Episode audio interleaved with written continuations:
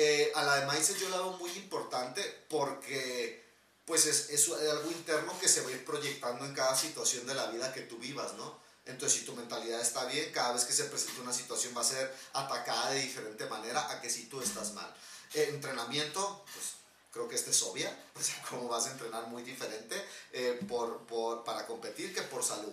Volvemos a lo mismo, la prioridad o esa estrella que te guía es diferente completamente. Y estamos Yo sé que no era lo mismo sin... Ah, saqué el micro, se me olvida. Tenemos nuevo micro, tenemos un, uno especial, de nueva forma. Mm. Como el día de hoy, ya se me había olvidado la intro cómo era. El día de hoy estoy con mi invitado especial, el nuevo invitado, el Dago. ¿Cómo estás, Dago? Estoy muy, muy bien. Todo bien chingón. Eh, nuevas oportunidades, se están abriendo nuevos campos. Estoy muy emocionado por lo que sigue. También estoy emocion- emocionado por ahorita, porque ando modo vacaciones, viejo, que eso Ah, no ¿sí? pasa muy seguido. Entonces estoy emocionado por modo vacaciones y por lo que sigue. Pregúntame a mí cómo estoy. ¿Tú cómo estás, De güey? puta madre que Ah, güey. estoy a la verga. El ¿Por día de hoy tan bien? venimos portando lo que viene siendo el escudo de 4 kilos, 4K. 4K. 4K. CrossFit. Eh, nada, no es cierto, ya un poquito más serio. El día de hoy es mi primer día, que va, bueno, nuestro primer día del box. Vamos a empezar el día de hoy. Eh, síganos en Instagram, aquí va a estar el Instagram de ellos. Eh, ahí es donde yo estoy siendo coach ahora mismo y pues yo no estoy en modo vacaciones, literalmente estamos grabando esto y al ratito es el primer día, el primer workout. Quien me sigue en mis redes personales, ya vieron el workout, el que subí ayer es lo que voy a coachar hoy. Entonces, pues nomás un ejemplo de coaching, ¿no? Ayer dije que entreno, pues lo que vamos a hacer mañana. Tengo todo mi plan, ya hice El el workout. workout, el workout, a verga. Ah, el workout. 5 rounds for time de 25 wobbles y 25 pull-ups. 125 de cada uno, for time. Cabrón. Eh, entonces ya hice el workout, no hice el lesson plan exactamente, pero ya vi otra opción, o sea, opciones de calentamientos, eh, ya vi más o menos realmente qué tanto lo tienen que escalar. Y eh, también es, ¿sabes qué está divertido? Te lo conté ayer por encimita, pero pues la verdad, hace mucho que no me tocaba hacer el nuevo. Soy el nuevo, de hecho, todos... Todos... ¿Me hago como dentro de una comunidad, te refieres? o- Ajá, soy el nuevo en, en, ajá, en el espacio. Yo como- soy el nuevo. Todos, no conocen tanto, pues. todos son todos se conocen o sea es raro que es una comunidad nueva pero muchos ya se conocían entonces conocen al otro coach Adri también aquí sigan al Adri y al 4K no sé aquí pondré pondré todos al principio pero bueno eh, lo que estuve pensando es cómo pues cómo voy a entrar a la comunidad mañana más que nada con la cultura y la confianza cómo los llevo hacia la cultura que yo quiero o que considero que es lo mejor y cómo, cómo consigo confianza. Entonces, ya hice el workout, ya no tengo que estar pensando en la logística tanto porque ya ayer ya dije, ok, aquí no van a acabar todos, ¿cómo los voy a dividir? Y puedo pensar más en estas partes que realmente ya transforman el coaching, que ya no nomás es, ok, van a tener un buen workout de wobbles y, pull-ups, sino que hoy vamos a acercarnos a una mejor cultura y si sale todo bien, vamos a tener más confianza, yo con ellos y ellos con mí. Entonces, pues no sé, como que se dio para la intro de prepárate, o sea, la preparación de hacerlo antes. También Nat habló de eso, como de que hacer los workouts de ellos. Entonces, pues eso es con lo que andamos el día de hoy. El día de hoy vamos a hablar de CrossFit como un programa de competición, en el sentido de que lo que estamos buscando con el programa ya no es lo mismo que lo que estamos buscando como CrossFit metodología de preparación física general. Entonces, em, hoy queremos hablar de eso, queremos hablar de, de cómo... ¿Cómo lo digo?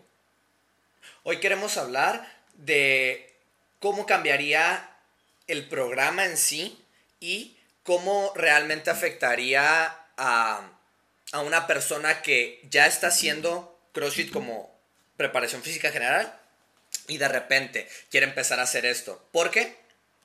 Casi nunca, casi nunca, Matt Fraser a lo mejor, es, llega alguien a un gimnasio y antes de hacer CrossFit dice, yo quiero competir. Matt Fraser, Matt Fraser hasta sí entrenó, como que entrenaba por su cuenta Sí, no, y no. nunca entró, no fue como, today I compete, no fue así.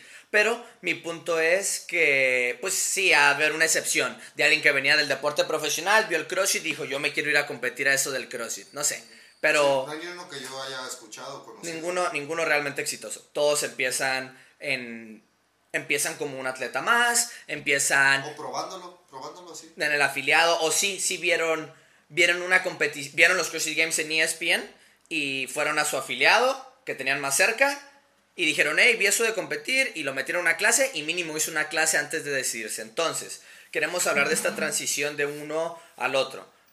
Sin más preámbulos, entonces, em, primero que nada, CrossFit como metodología de GPP lo que está buscando es fitness a través de los años. Eso es lo que buscamos, para, en términos más simples. Ahora, ¿cuál sería la diferencia si no estamos buscando fitness a través de los años, pero si estamos buscando algo relacionado al fitness cuando hablamos CrossFit por competición, como programa de competición?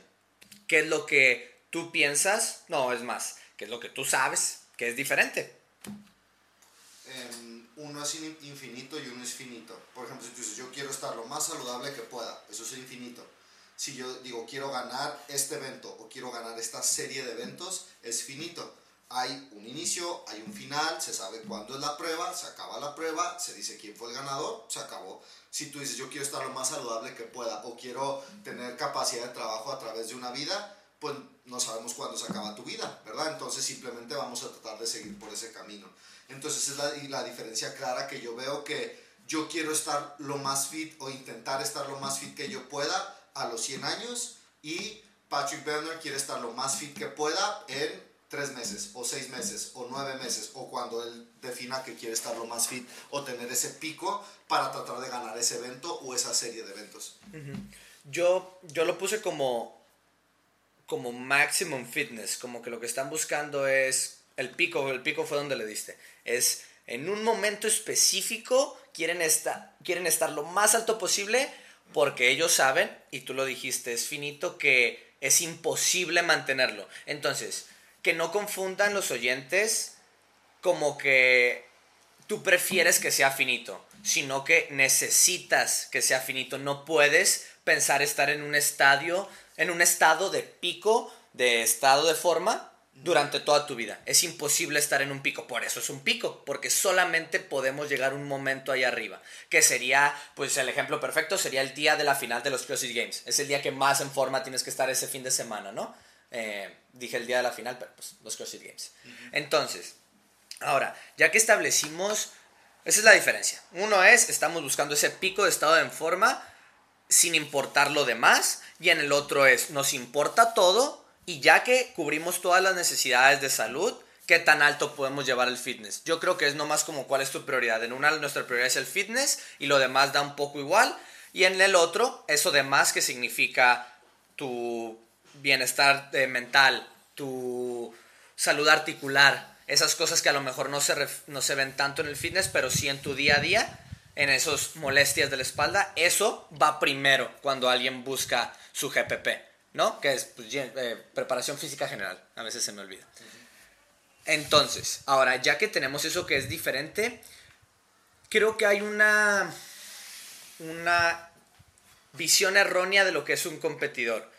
Un competidor, pues, creo un competidor profesional es alguien que vive de competir, ¿no? Y un competidor amateur, pues puede competir, pero pues es, es por diversión. Ahora, nosotros cuando nos estamos refiriendo a competir aquí, igual que el coaching profesional, pues estamos hablando de competir profesionalmente. Porque he escuchado el argumento de personas que dicen como, sí, a mí me gusta competir de vez en cuando, pero soy una persona normal. Entonces, pues estas personas no son de las que estamos hablando. Entonces, me gustaría que, que en tus palabras puedas tratar de que los oyentes entiendan la diferenciación entre lo que realmente es un pseudo competidor y lo que es un competidor cuando nos referimos a esto es un competidor de verdad. Yo creo que no hay pseudo competidores. Tú le dijiste, tú lo diste en la parte donde dijiste a un competidor profesional. Creo que ahí es donde le diste. Y aquí eh, creo que cada quien lo puede llevar a su campo y hay personas, yo he competido, yo he ido a competiciones en mi vida, pero pues la verdad, eh, cuando estuve en esas competiciones, no, mi, mi plan no era llegar a los CrossFit Games y creo que hay muchas personas que están en, este, eh, en esta parte donde yo he estado, donde dicen, yo me quiero divertir, quiero ir al Madrid Championships y, ir un rato a divertirme. Hay personas que van a ir a esa competición con el objetivo de ganarla.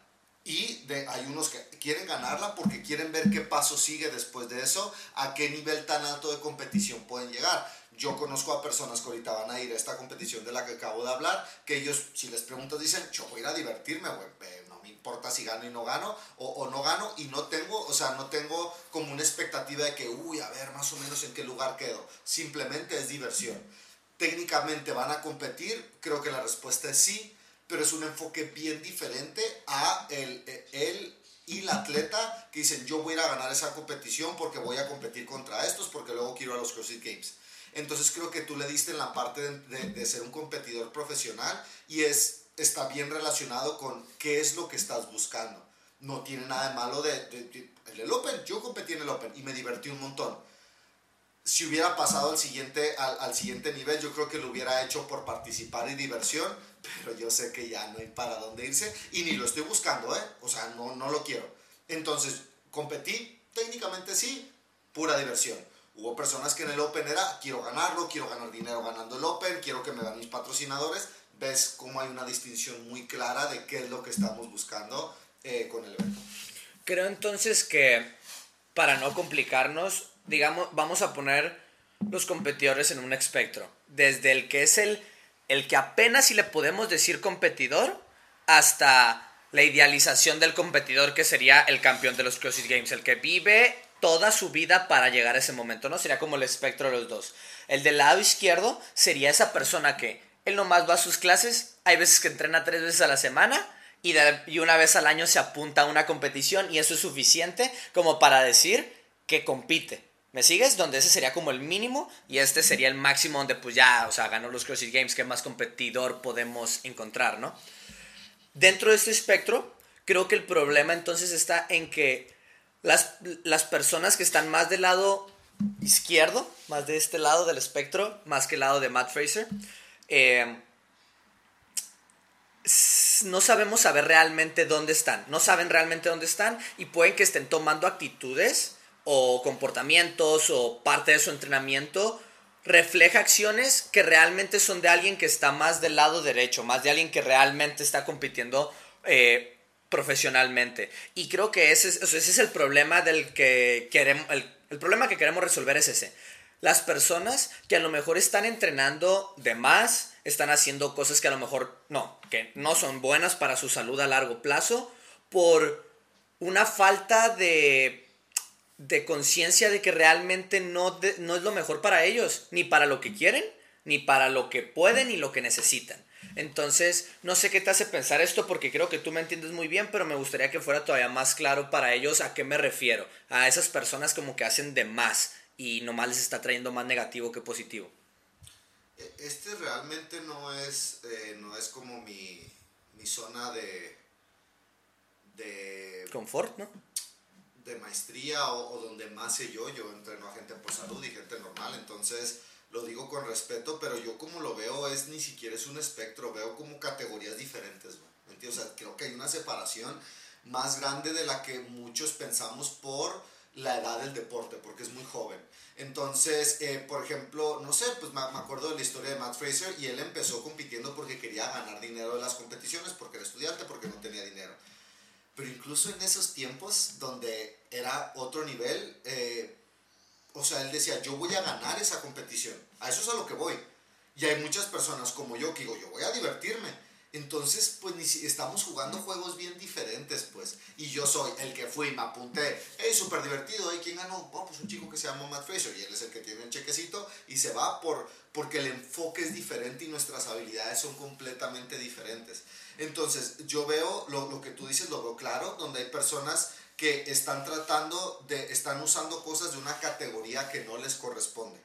Entonces yo lo veo claro, eh, pero lo, lo, veo como en el espectro, pues como que lo veo más conectado, que ahorita yo lo separo en categorías, porque digo, a ver, güey, si alguien quiere ganar el torneo de baloncesto de su barrio, está en el mismo espectro que los Lakers. Creo que no, güey, creo que son categorías bien diferentes, creo que están jugando baloncesto, pero todo es diferente Y, es, y creo que esto es evidente, eh, o sea, es evidente dentro del- de, los, de las paredes del afiliado y es más evidente fuera de las paredes del afiliado. Personas que me dicen que compiten con trabajo de oficina o que quieren competir y que no duermen 8 horas, que quieren competir y no le ponen atención a su nutrición. Cosas que si tú vas con un competidor te dice, "Bro, primer paso. O sea, no me digas que no le estás poniendo atención a tu nutrición, ¿de qué estamos hablando, güey? O sea, ¿de qué hablas, güey? Ni, ni al caso. Creo que incluso eh, esos casos extremos como Rich Froning, que puedes ver videos de él en los CrossFit Games comiendo cereales con azúcar, no sabes cómo está la situación. Lo rodea un equipo de personas muy educadas y coaches muy educados, que incluso haciendo eso, creo que es muy diferente a alguien que, pues como los que entrenamos ahí el, el- el miércoles que hay, el miércoles voy a ir a la clase de las 7. O sea, creo que son categorías diferentes. Creo que podemos hacer todavía más subcategorías de estas, pero yo veo tres claras. Veo eh, atletas profesionales, todos los de los CrossFit Games. Veo atletas semiprofesionales, ya están ganando alguna que otra competición, pero no CrossFit Games. Y veo todo lo que está abajo. O sea, que es amateur, semi-pro y pro.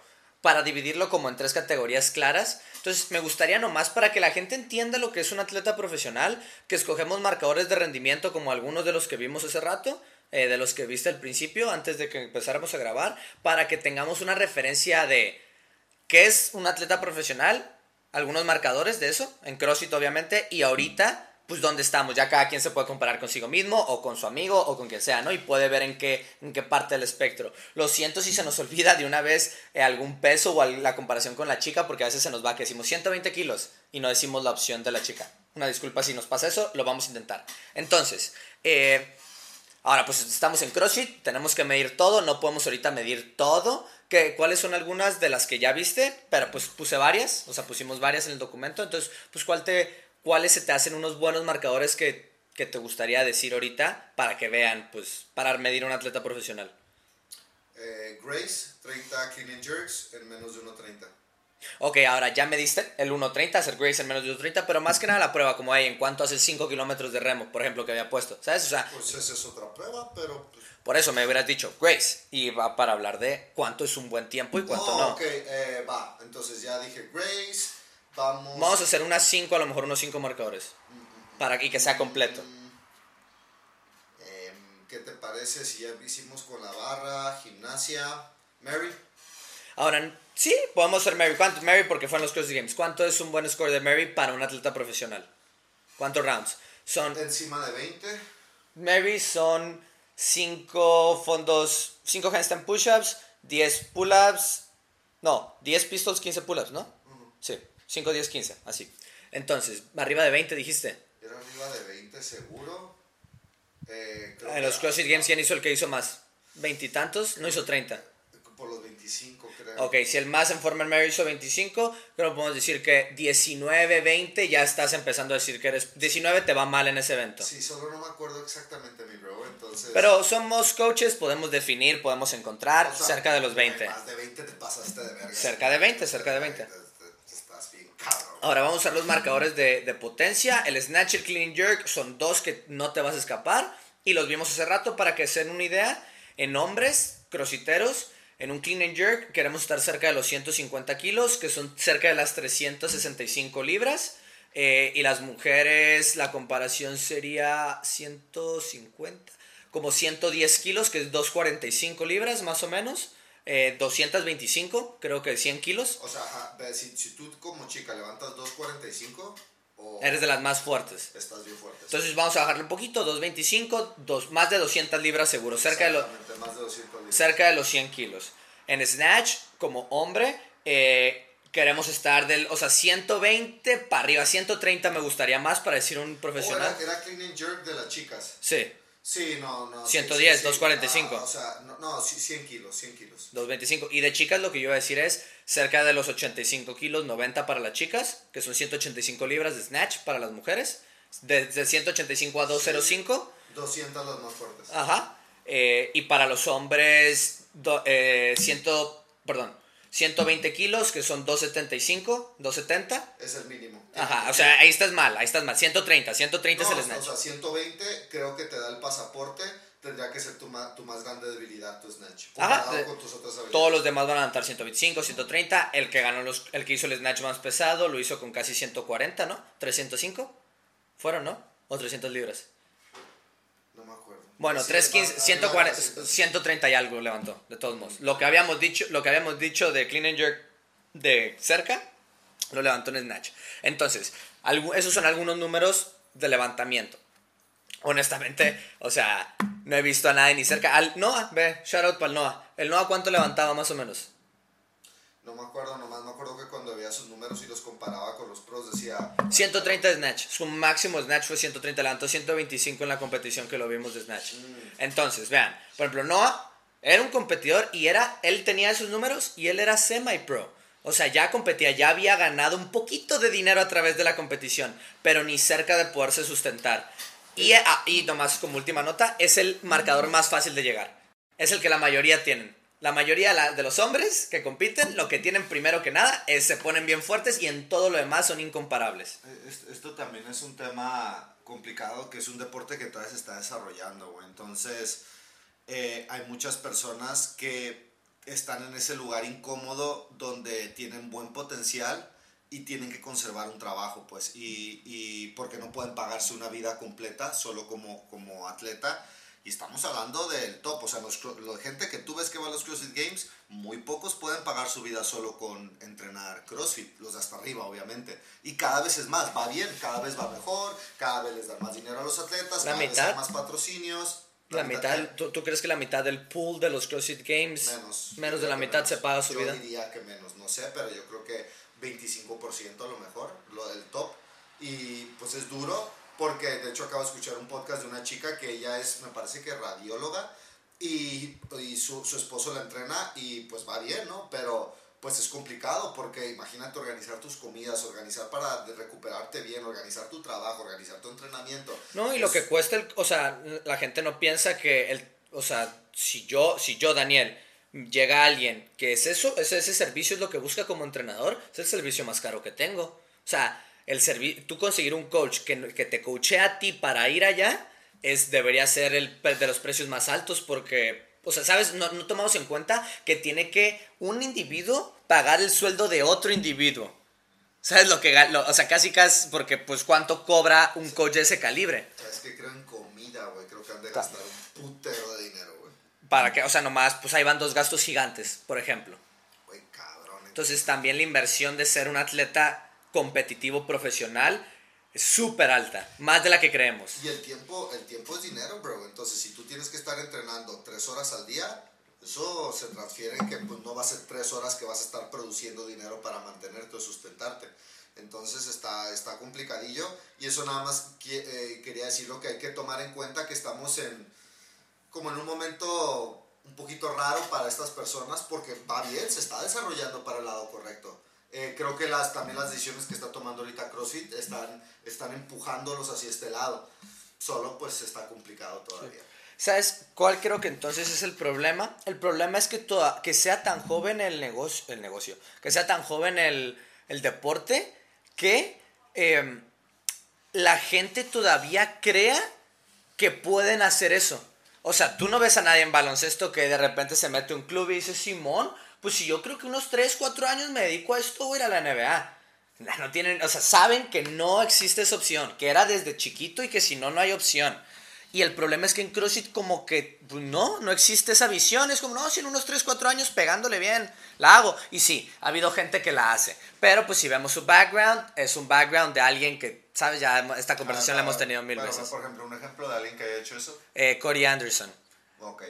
Ahora, la gimnasia que tiene él está impresionante. Por eso su era- background. Era exacto. Entonces, pues nada más tomar eso en cuenta. Y creo que tiene la razón lo que acabas de decir, solo que esa ventana se está cerrando cada vez más. Eso es lo que tú, ajá, que se está acercando cada vez. Ajá, o sea, cada vez vemos a, a personas más jóvenes en los, en los CrossFit Games. Este año, ¿cuántos eventos no fueron ganados por gente muy joven? No, hoy fue, hoy, este año hizo historia con la niña de 17 años. Eso, eso, algo que nunca había Medeiros es pasado. el campeón más joven de la historia chicos. tiene mi edad ese güey, que somos de la misma edad del campeón de los que sí. Eso es lo que cuando veía al Noah y que decía, güey, este güey tiene mi edad, somos iguales. Entonces, para allá va este pedo. Entonces, ajá, o sea, eso, eso ya fue, eso fue un parteaguas de que y lo creo ahorita que lo, o sea, ahorita que lo, que lo pienso, que un, que un cuerpo de 17 años de edad pueda hacer lo mismo que el de veintitantos significa que no hemos, o sea, no tenemos puta idea de lo que puede hacer el cuerpo humano. Realmente creo que no sabemos. Creo que todavía nos quedan varios años de avances impresionantes. O sea, ahorita cada año. Creo que décadas, yo creo que décadas. Eh, creo que no tanto, ¿eh? O sea, creo que, por ejemplo, ahorita,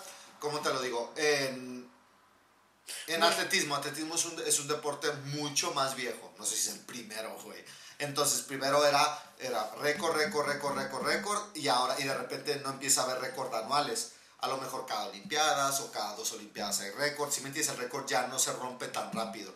Creo que eso va a pasar en CrossFit, donde ahorita nos quedan como varios años, mucho tiempo. Yo creo de décadas, 20 años, 20 años. No creo que 20, se me hacen ben muchos. Ben dijo que eran 50 años, ¿no? No sé, a mí se me hacen muchos, pero no importa. Lo que decimos es que ahorita va a ser avance, avance, avance, avance, y después va a llegar un punto donde va a ser más duro ir rompiendo todas esas barreras que no le va a quitar. O sea, si, si dices, no, pues el crossfitero que más ha levantado son 310 libras y de repente otro empata 310, sigue siendo una marca impresionante. Solo me, me refiero al récord y récord y récord y récord. Creo que eso se va a ir frenando poco a poco, pero como tú dices, estamos en pañales, viejo. Esta apenas está empezando, güey. ¿Sabes? El problema es que un récord en CrossFit es como bien contrario a lo que buscamos en CrossFit. En CrossFit.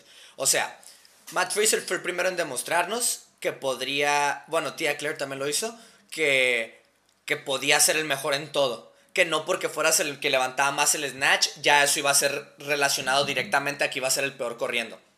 Que esa relación no, no es una ley. No es una ley que uno sube y el otro baja. Estos güeyes subieron todo el fitness y nomás lo siguieron subiendo. Entonces, creo que ese récord es el que no tenemos idea. El récord de que es un fitness global, o sea, exageradamente buen, alguien, o sea, como Tia Claire, bueno, Claire ya lo está empujando, la verdad, sí, esos límites, donde ya todo es extremadamente buena. Entonces, tenemos que ver qué tanto más alguien puede empujarlo como ella. Ahorita mientras lo digo, creo que tiene razón, pero, o sea, o sea, 10 años, 10 años sigue siendo bien poquito tiempo en un deporte.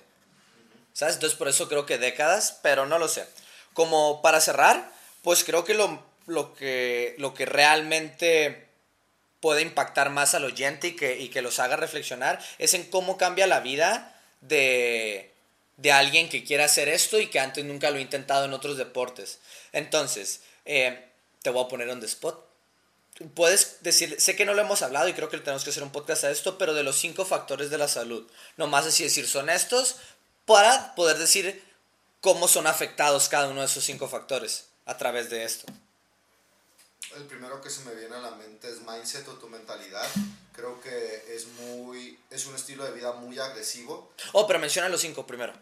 Eh, mindset o mentalidad, nutrición, movimiento o entrenamiento, sueño recuperación o pues y o recuperación pues o sea ese lo meto en el mismo campo y relaciones humanas conexiones humanas socializar parte del ser humano verdad sí nomás para eso tú ahorita dijiste mentalidad hay gente que dice estrés en esa parte o sea he visto diferentes expertos que hay gente que dice mindset y otros ponen estrés pero si es como que tu fatiga de aquí arriba tu o como estado mental tu estado interno o algo o sea creo que por ahí lo podemos identificar o sea todas van a ser afectadas eh exacto exacto. Entonces quieres que te diga todas pues empezamos con mentalidad Ok, ahora, antes de decir cada una, tenemos que tomar esto en cuenta. Cuando tú escoges ser un competidor profesional, hay una prioridad hasta arriba de todas. Máximo rendimiento, ganar, dominar, punto. O sea, el objetivo es ganar, güey. Entonces, si el objetivo es ganar, todas van a tener que eh, llevarte ese camino. Por ejemplo, nutrición. Si yo ahorita estoy trabajando nutrición con alguien que busca salud, y es cumpleaños de su hija, yo le diría, hey, vamos a llevar súper bien nuestro plan, pero si tú quieres comerte un pedazo de tarta con tu hija porque es su cumpleaños, disfrútalo. En el caso del competidor profesional, no hay tarta, no hay cumpleaños, no hay nada, güey, hay ganar. Y si en ese punto donde es el cumpleaños de un ser querido, eh, estás tú en un periodo donde no puede tu nutrición fallar, no sé, estás acercándose a los CrossFit Games, estás dentro de los CrossFit Games, algo, algo que dependa tu, tu, tu, tu ganar o perder de esa nutrición, te llevas tu tupper viejo con tu pollito, tu arrocito, tus verduritas o lo que te toque comer. Parte de mindset. Tienes que estar trabajando tu mindset constantemente porque em, a veces no entendemos cuando somos atletas eh, que tú vas al box, entrenas bien duro y te diviertes. No digo, ay, qué güey tan duro, estuvo súper bien. A esa intensidad, hazlo tres veces al día, pero en un día viejo, para siempre. O sea, siempre tienes que estar empujando y hay muchos de estos atletas que entrenan solos siempre o la mayoría de las veces. ¿Cómo eso va a afectar? O sea, ¿cómo tienes que trabajar tu mentalidad? ¿Cómo eso te va a causar estreses físicos y no físicos? Es algo, que- algo, algo- a lo que le tienes que poner mucha atención. ¿Ibas a decir algo? Sí, sí, sí. Que, o sea, primero una nota super geek esto para nosotros, ve. Decimos los cinco factores de la salud, pero los que saben mucho de CrossFit ah, damos por sentado que los mismos factores que afectan la salud afectan al fitness. Entonces nomás lo pasamos a que pues ve, ahora vamos en lugar de enfocarnos en salud, nos enfocamos en fitness, pero los factores no cambian. Es la relación que descubrió Greg Glassman de la salud y el fitness. Nomás una nota de geek. Ahora, lo que sí quería decir es que la mentalidad está, empezaste hablando de la nutrición y de tu disciplina, la disciplina de los atletas de la nutrición, pero no creen, oyentes, y pues yo sé que tú sí lo sabes, Dago, no creen que a ese, esa, es, esas decisiones y limitaciones nutricionales no van a afectar directamente al mindset o al estrés de ese, de ese competidor. Entonces también tenemos que ver que una afecta a todas también. Cambiar tu, entrenamiento cambia tu recuperación, cambiar tu recuperación cambia tu entrenamiento. Nomás para que lo tengan en cuenta que no es nomás el estrés de una cosa, es el estrés de todos los factores. de relaciones humanas. Si tú tienes que llevar esta vida de disciplina y tienes a tu amigo fiestero, ¿cuánto crees que tú vas a dejar de compartir con tu amigo fiestero? No digo que tiene que dejar de ser tu amigo, pero no hay fiesta, no hay desvelarte, no hay no dormir. Entonces, claro, lo que tú dices va a afectar a todas y tienes que tener cuidado. Eh, a la de mindset yo la veo muy importante porque pues es, es algo interno que se va a ir proyectando en cada situación de la vida que tú vivas, ¿no? Entonces, si tu mentalidad está bien, cada vez que se presente una situación va a ser atacada de diferente manera a que si tú estás mal.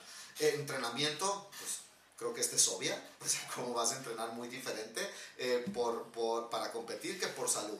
Volvemos a lo mismo, la prioridad o esa estrella que te guía es diferente completamente. Recuperación, no puede haber de que, ah, pues no pasa nada, ¿no? O sea, eh, vamos a divertirnos, no pasa nada si hoy duermo 6 horas en vez de mis 8 tienes que estarte recuperando porque hoy fue un tsunami de fitness, mañana viene otro tsunami de fitness. Y eh, por último, las relaciones humanas, pues claro que como dijimos son muy afectadas, no te puedes relacionar de la misma manera. Creo que por eso yo veo un tema común, que a lo mejor estoy soy psicólogo ni nada, pero yo veo un tema común con los atletas profesionales que tienen una persona o un círculo que mm, tienen, una, tienen una persona o un círculo muy cercano, pero no, no está conformado por muchas personas. Normalmente son personas que entienden su estilo de vida. Puede ser su pareja, familiar o familiares, personas muy cercanas que les dan ese círculo de apoyo, pero no, no- es muy raro, bueno, o no me ha tocado ver círculos muy grandes, ¿me entiendes? O, que, o verlos, oh, que se la pasen con amigos, o todo, simple, es la pareja, la familia, que los ayudan y los arropan, porque pues están en una situación de un estrés constante, ¿no? Entonces veo cómo afecta a todos los factores de la salud y todos tienen que, ser- que ser cuidados porque pues es un, es, un túnel de adversidad en, en- en donde entran todos estos atletas, estas personas llenos de estreses, llenos de, contratiempos, etcétera, etcétera. Entonces, ¿por qué alguien decidiría seguir esta vida? ¿Por qué alguien, por qué si estamos hablando de todas las cosas difíciles, de toda la adversidad, de todos los obstáculos, porque al parecer hay tanta gente que cree que esto es lo que quiere? Porque hay mucha gente que dice, güey, yo lo que yo quiero es competir. güey". Por, un- por un lado, veo, veo que a muchas personas les atrae el glamour. O yo, a mí me pasó una vez, güey, fue una competición local bien chiquitita, eh, bien pequeñita. Vi a la categoría RX y cuando quedaron los campeones dije, güey, yo quiero hacer eso. Porque hay, hay hormonas de por medio, hay cosas que se sienten, es bien bonito ver a alguien, es bien bonito ver la expresión máxima de un arte o una disciplina. Ver la Champions League, ver al- la final de baloncesto del campeonato del mundo, ver las Canción. Olimpiadas, es bien bonito ver eso y nos atrae mucho. Pero tú estás viendo el producto final, no has visto los cuatro años de estar comiendo mierda para llegar a ese producto final. Y eso sí, y eso yo creo que los mejores sí lo ven. Además de que esto ya es algo que eh, he escuchado mucho hablar de esto a, a Jordan Peterson, eh, un, un creo que psicólogo, psicólogo eh, analista, no sé cómo. No pero, pues sí, no, no voy a. Psiquiatra clínico, Creo que psiquiatra clínico, pero no tengo idea. Creo que psiquiatra. Alguien que sabe mucho de esto y habla, habla de cómo. Someone who knows. Uh, habla de cómo, pues, nuestra tendencia a tratar de ser excepcionales en una cosa. Y habla mucho de cómo para tú ser excepcional en una cosa, vas a tener que sacrificar bastantes otras cosas en tu vida. En vez de tener, ah, por ejemplo, por el ejemplo de tener familia al 80%, trabajo al 80%, hobbies al 80%, estás 150% en una sola cosa. Y por afuera se ve bien bonito, pero hay muchas veces que son personas que llevan vidas más solitarias, vidas con más estrés, eh, te privas de ciertas cosas que para otros pueden ser normales, ¿no? Entonces creo que hay una combinación eh, interna, psicológica, algo que traemos ahí en el cableado, y otra, eh, el... No, pues también es lo mismo, ¿no? Es algo interno, las ganas de, de, ser el mejor, de ser aceptado, de, de, ser, de ser admirado, de ser competente, de, de que la sociedad te premie con dinero, con estatus, etcétera, etcétera, etcétera. Y también, por ejemplo, el Noah, me acuerdo una vez, güey, nunca se me va a olvidar eso. Noah, un atleta que... Un atleta, el que, el que mencionamos, el de hace rato. Güey, no se me va a olvidar, güey, que una vez estábamos viéndolo entrenar, tú y yo llegamos a, a Courage y estaba él ahí entrenando. Y se veía, pero mamadísimo, güey. Estaba, pues, ¿Qué estaba haciendo? Bombeado, Pegándole un workout. Entrenando, entrenando. Terminó el workout y tú te acercaste y le dijiste, eh, güey, te estás viendo bien mamado, güey, ¿qué pedo? O sea, como que algo, tú, tú te quisieras ver como algún entrenador, eh, algo, no, no algún entrenador, atleta. algún atleta, o sea, ¿cómo, cómo te quisieras ver? ¿Como Rich Running o como Matt Fisher? ¿Cómo quisieras que tu cuerpo terminara? Y él te dijo, man, I, I don't give a fuck about how I look. I just want to win shit. O sea, te dijo, no me importa cómo me vea, yo quiero ganar, güey. Entonces me quedé como, ay, cabrón. O sea, y, y tiene un cuerpo como de dios griego este cabrón. Eh, pero, o sea, realmente yo sentí una honestidad cuando te lo digo que es, güey, yo lo que quiero es ganar. Quiero ver cuántos burpees puedo hacer en un minuto, cuánto peso puedo levantar. No me importa cómo me vea. No se sentí una honestidad de su parte donde dije, ay, cabrón, este, o sea, y, y veo ese esa mentalidad o ese, ese empuje en los atletas, pues, en los atletas que ganan, que nada más es, güey, túnel, visión de túnel, güey, nomás vamos por eso, güey. Sí. Eh, puedes relajarte un poquito porque con esto ya puedo concluir si quieres, pero si quieres opinar algo después de esto, también eres bienvenida. Eh, empezamos esta última parte preguntándote entonces por qué lo haría la gente y contestaste todo y todo lo que estás diciendo y pues total, ¿no? Totalmente de acuerdo. Entonces eso me lleva a la pregunta, entonces ¿para quién es este estilo de vida? Porque básicamente estamos hablando que tu estilo de vida cambia totalmente y ya dijimos que los semi-pros y los amateur no somos de los que íbamos a hablar hoy. Entonces, creo que es como para en cualquier otra de estas travesías de la vida que es todo tu trabajo se enfoca en un momento o en núcleos de energía como es un músico en un concierto, un atleta en los CrossFit Games, un gimnasta en las Olimpiadas, que literalmente los, de, los gimnastas, esto yo nunca me había dado cuenta, última cosa, bro, eh, güey, compiten 20 segundos en las Olimpiadas y se te acabaron las Olimpiadas, o sea, cuatro años de trabajo para eso. Entonces creo que es para las personas que ese proceso les encanta, que, que lloran por vivir el día a día de eso. La otra vez te lo digo, lo relaciono mucho con la música, pues porque es lo que ahorita estoy viendo. Eh, pero estaba escuchando un músico hablar diciendo eso es nomás. Una cosa es hacerlo porque te gusta y otra cosa es hacerlo tu profesión. Si lo haces tu profesión, o sea, te tiene que encantar estar 10 horas gritando, o sea, cantando la misma canción hasta que te quede la nota que te gustaba. Tienes que estar, si quieres ser coach profesional y, y para nosotros, pues obviamente sí no se resume a un momento. Pero para poder estar disfrutando de hacer un podcast, para poder decir, ay, qué guay, ¿no? Ser entrenador y hacer un podcast, pues tuvimos que aprender, tuvimos que disfrutar el proceso de todo lo que a lo mejor a mucha gente no le gustaría. Entonces creo que nomás es preguntarte realmente qué es lo que más te atrae de ese endeavor, de esa búsqueda, de ese eh, camino. ¿Te atrae el momento que estás viendo o te atrae la actividad que está detrás? Y solamente tú te lo puedes contestar, pero si encuentras algo que realmente te encanta el proceso, creo que ahí deberías de invertir todas tus canicas. y uso el ejemplo de atleta. Si realmente te ves años y años viviendo tu día a día en el gimnasio solo, sin que nadie vea y que digas, uy, qué divertido estaría eso, ahí es para esas personas. Y si tú no estás ahí, pues adivina en qué lado vas. Eso de que encuentra un trabajo que te guste y no tendrás que trabajar un día en tu vida o encuentra una actividad, esas son mamadas, viejo. Trabajarás más que nunca. Encuentra lo que te gusta y vas a tener que perrearla, güey. O sea, yo te, nosotros, yo creo que realmente esto de, de ser coaches realmente es lo que me apasiona. Hay veces donde me toca leer y no tengo ganas de leer. O dar clase y no quieres dar clase. Exactamente, o estoy haciendo proceso, güey, estoy hasta la madre de esto. Pero yo sé, güey, yo sé, yo sé lo que realmente me importa y por eso puedo empujar a través de eso. Por eso hay muchas veces que yo les digo, güey, tú serías mejor coach que yo y te gano porque todos los días estoy repitiendo mis actividades para mejorar. Y hay días que no quiero repetirlas, pero sé lo importante, sé lo importante que es la consistencia. No me importa, güey. Entonces, pues sí, es trabajo bien duro, güey. Está bien cabrón, pero vale la pena completamente. ¿Estarías dispuesto a hacer eso para competir? ¿Estarías dispuesto a que te dijeran, hey, 99% seguro que no vas a obtener lo que quieres, no va a haber ese resultado? ¿Estás dispuesto a vivir el proceso de todos modos? Si la respuesta es sí, hay mero. Esa última.